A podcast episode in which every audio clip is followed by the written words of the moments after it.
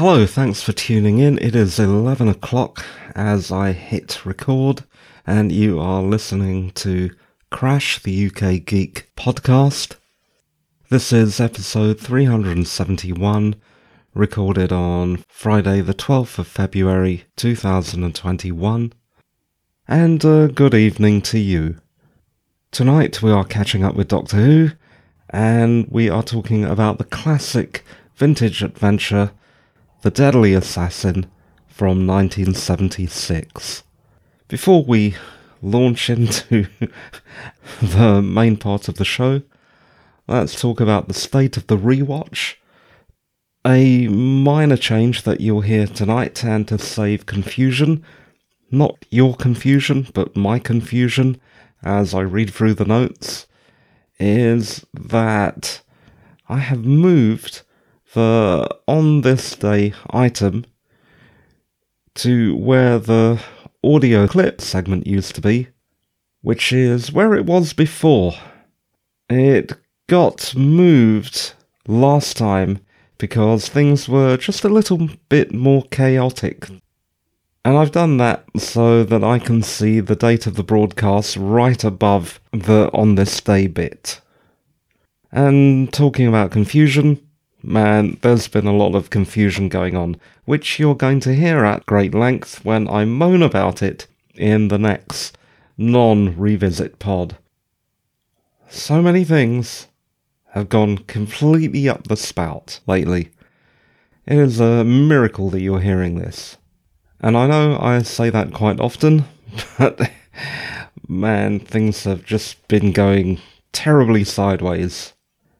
Okay. Regarding The Deadly Assassin, I actually watched, or rather rewatched, The Deadly Assassin, maybe rewatched if I have seen it before, right after the perhaps rewatch of The Hand of Fear. This means that the show isn't going to be totally fresh in my mind because it's been a while since I did that. On the other hand, for a change, it might mean that I've had time to reflect deeply on the story and really had a good think about it. Of course, you know who you're listening to. I did absolutely no such thing, and the story didn't in fact cross my mind until I started working on these notes a couple of days ago. What I'm telling you is that I had to really rack my brain box to remember what I actually saw, even though it's only been days ago. Okay then, before we start, I'd just like to say Happy New Year, and welcome to the Year of the Ox, and that includes my mate Pete, who I haven't heard from for years. And on that note, let's actually talk some notes. It's so weak. In The Deadly Assassin, the Fourth Doctor is played by Tom Baker. The Companion is played by no one because there is no Companion this week. The director was David Maloney, the writer Robert Holmes, the producer Philip Hinchcliffe, and the locations outside the B B C. Let's talk about those. The multiple environments of The Matrix were filmed in July nineteen seventy-six at Betchworth, at Betchworth Quarry, and the Royal Alexandra and Albert School Lake, all located in Surrey, as well as Wycombe Air Park in High Wycombe. The Deadly Assassin is story three of season fourteen. It follows The Hand of Fear, which we talked about in episode three hundred seventy. The Deadly Assassin consisted of four twenty-five minute episodes, first broadcast from the thirtieth of October to the twentieth of November nineteen seventy-six.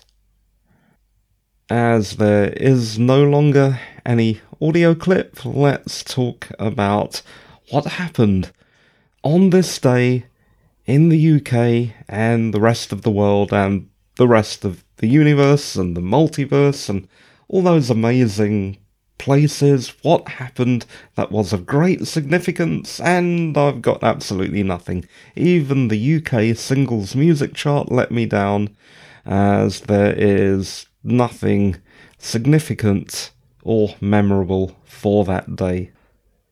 Let's just say that it was a good day because it was a Doctor Who day. Okay, let me tell you what happens, and then we'll talk about what I thought, and other delightful things. In the TARDIS, the Doctor has a precognition of President Borusa's assassination, and so he arrives on Gallifrey and attempts to prevent the assassination, but just as he discovers the rifle that is used in the assassination, he is arrested for murder and taken into custody by the Gallifreyan head of security, Castellan Spandrel.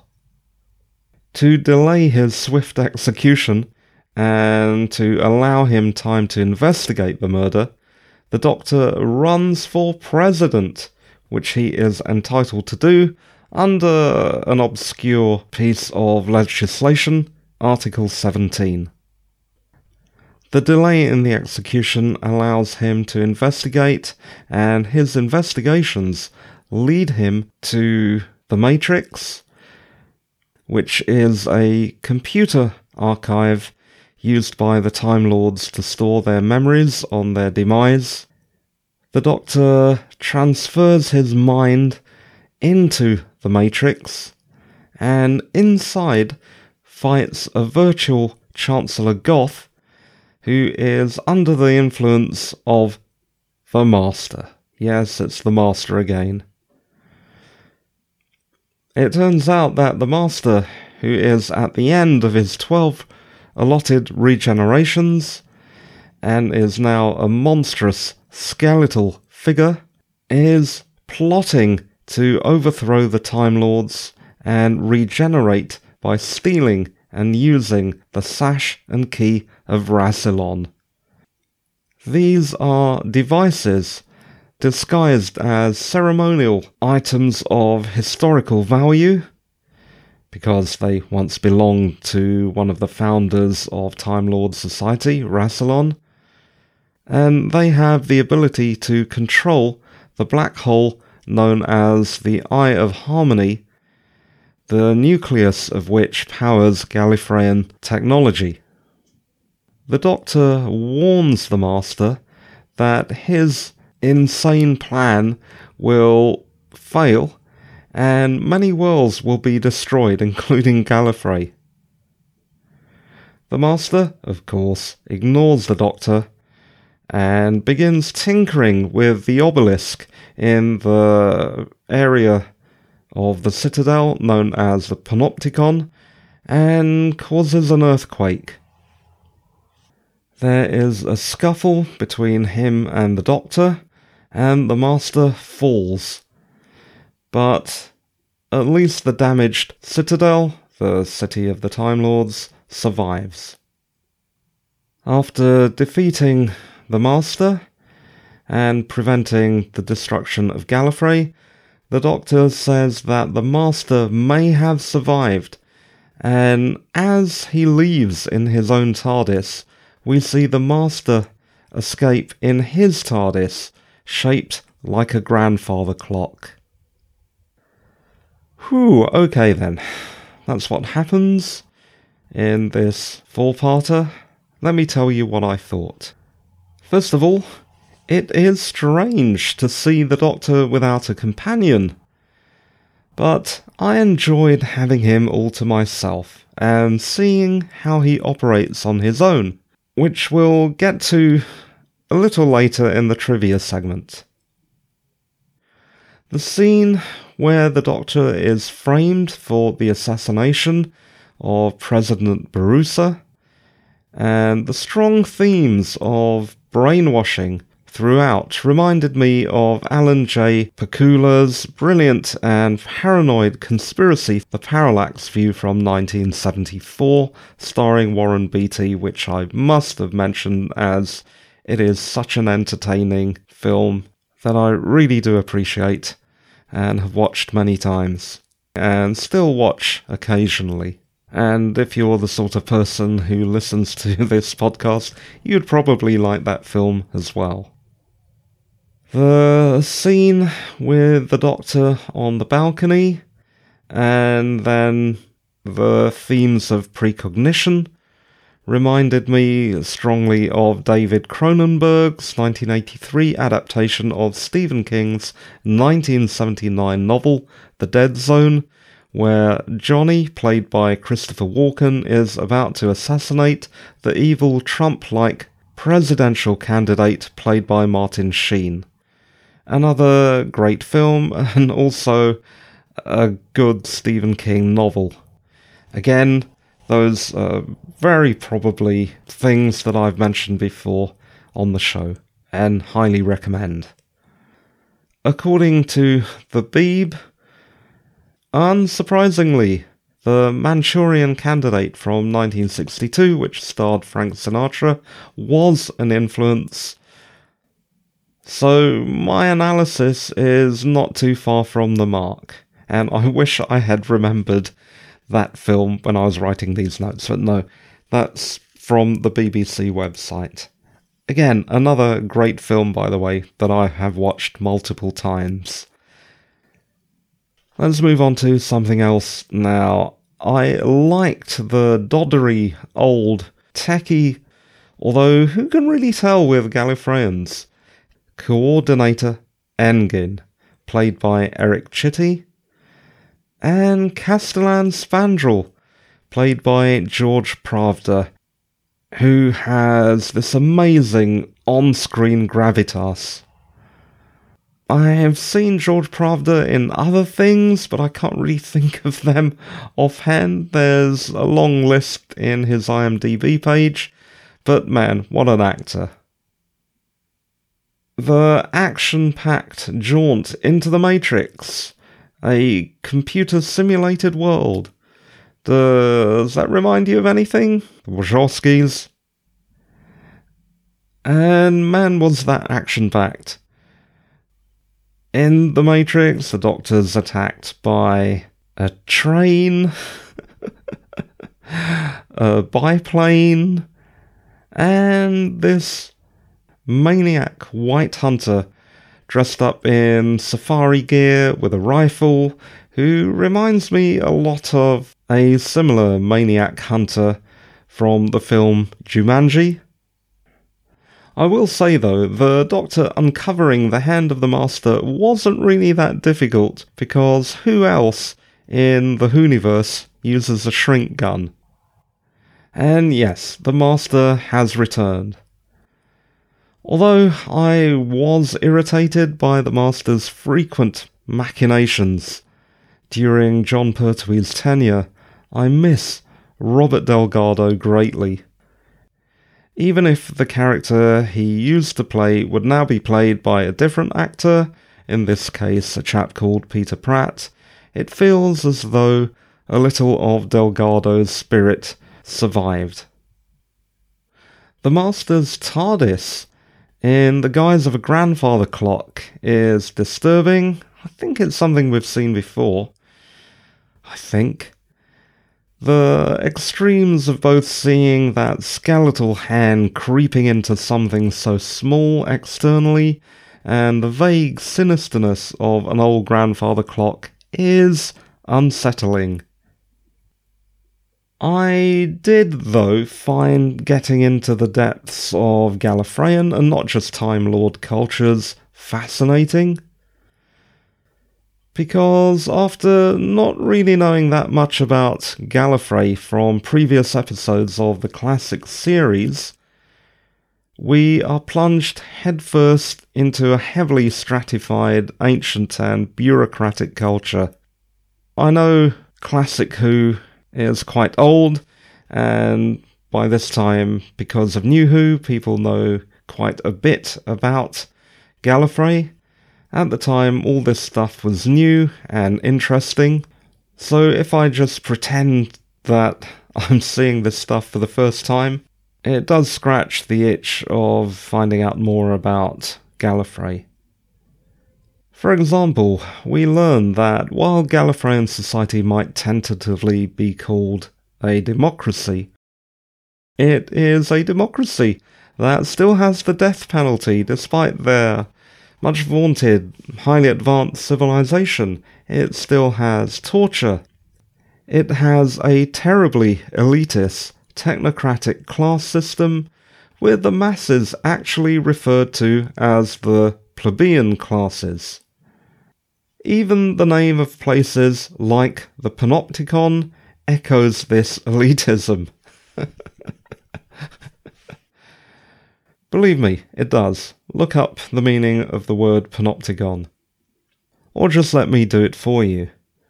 According to Wikipedia, the Panopticon is a type of institutional building and a system of control designed by the English philosopher and social theorist and supervillain Jeremy Bentham — they don't actually say supervillain, by the way — in the eighteenth century.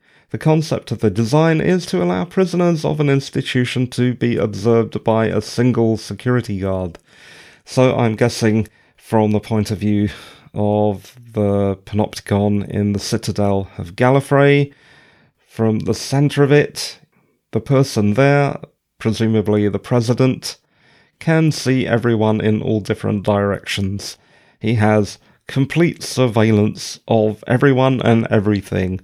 So much for democracy, then. There's also the elaborate costumes, the hats, the gowns, the makeup, all of which I love. And there are also these elegant alien names of prominent Gallifreyans. The repression, the fancy costumes. All this stuff reminds me of perhaps Imperial China, Imperial Trantor from Isaac Asimov's Foundation novels, and perhaps Mervyn Peake's Gormenghast. As well as that macro view of Gallifrey, we zoom in to a more micro level and examine other Doctor Who lore. One example of this is the Prydonian chapter, which is an elite within an elite, a group of Time Lords that includes President Borusa, the Doctor, and the Master. Does this remind you of Oxford's Bullingdon Club or Yale's Skull and Bones? Maybe. And there's also the first mention of the C I A, the Celestial Intervention Agency, which I thought was a nice comedic introduction to some of the more nefarious aspects of the Time Lords. In conclusion, then, I enjoyed this story more for the fantastic job of world building that it did in just under two hours, rather than for the drama itself. And on to the trivia. Only one piece of trivia this week, and that is that this is the first and only time the Doctor appeared in a story entirely without a companion, at least on T V. I'm not sure about the franchise as a whole, for example the books or the audio dramas, but apparently that is the only time he has appeared without a companion on the small screen. Thus ends my deep and thoughtful analysis of the Doctor Who story, The Deadly Assassin from nineteen seventy-six. Or just what some bloke thought about an old story from Doctor Who. I'm looking at my show notes now. We are officially in the after show section, and there's a big blank line there. I have absolutely nothing in the show notes to tell me what to say in the after show section. According to the waveform in Audacity, it is now coming up to thirty-two minutes, although I'm pretty sure it'll be a bit shorter than that when I edit it down. Maybe? Maybe I'm wrong. I can never really tell how long these things are going to be until I start editing. But for now, the show that you're listening to is produced, presented and edited by me, Roy Martha, a writer. Martha is spelt M A T H U R. You can find more about me or get in touch at roy martha dot com if you want to help. Get me out of here! No, only kidding.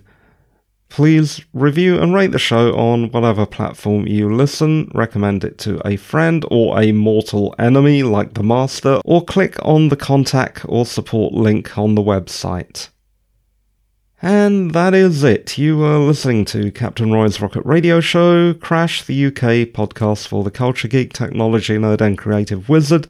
This was episode number three hundred seventy-one, recorded on Friday the twelfth of February, two thousand twenty-one, and the time at the end of the show is twenty-three thirty-five thirty. Thanks for listening, and bye-bye for now. Bye. That was a rather ominous bye. It would be a good time for this to dissolve into that Doctor Who theme music, but of course copyright, so I can't do that, so instead you're going to have to listen to me twanging my banjolele, which is a phrase I really like saying. Twanging my banjolele. Twanging my banjolele. Maybe I could just say goodbye again and add some reverb. I'll do that. Goodbye!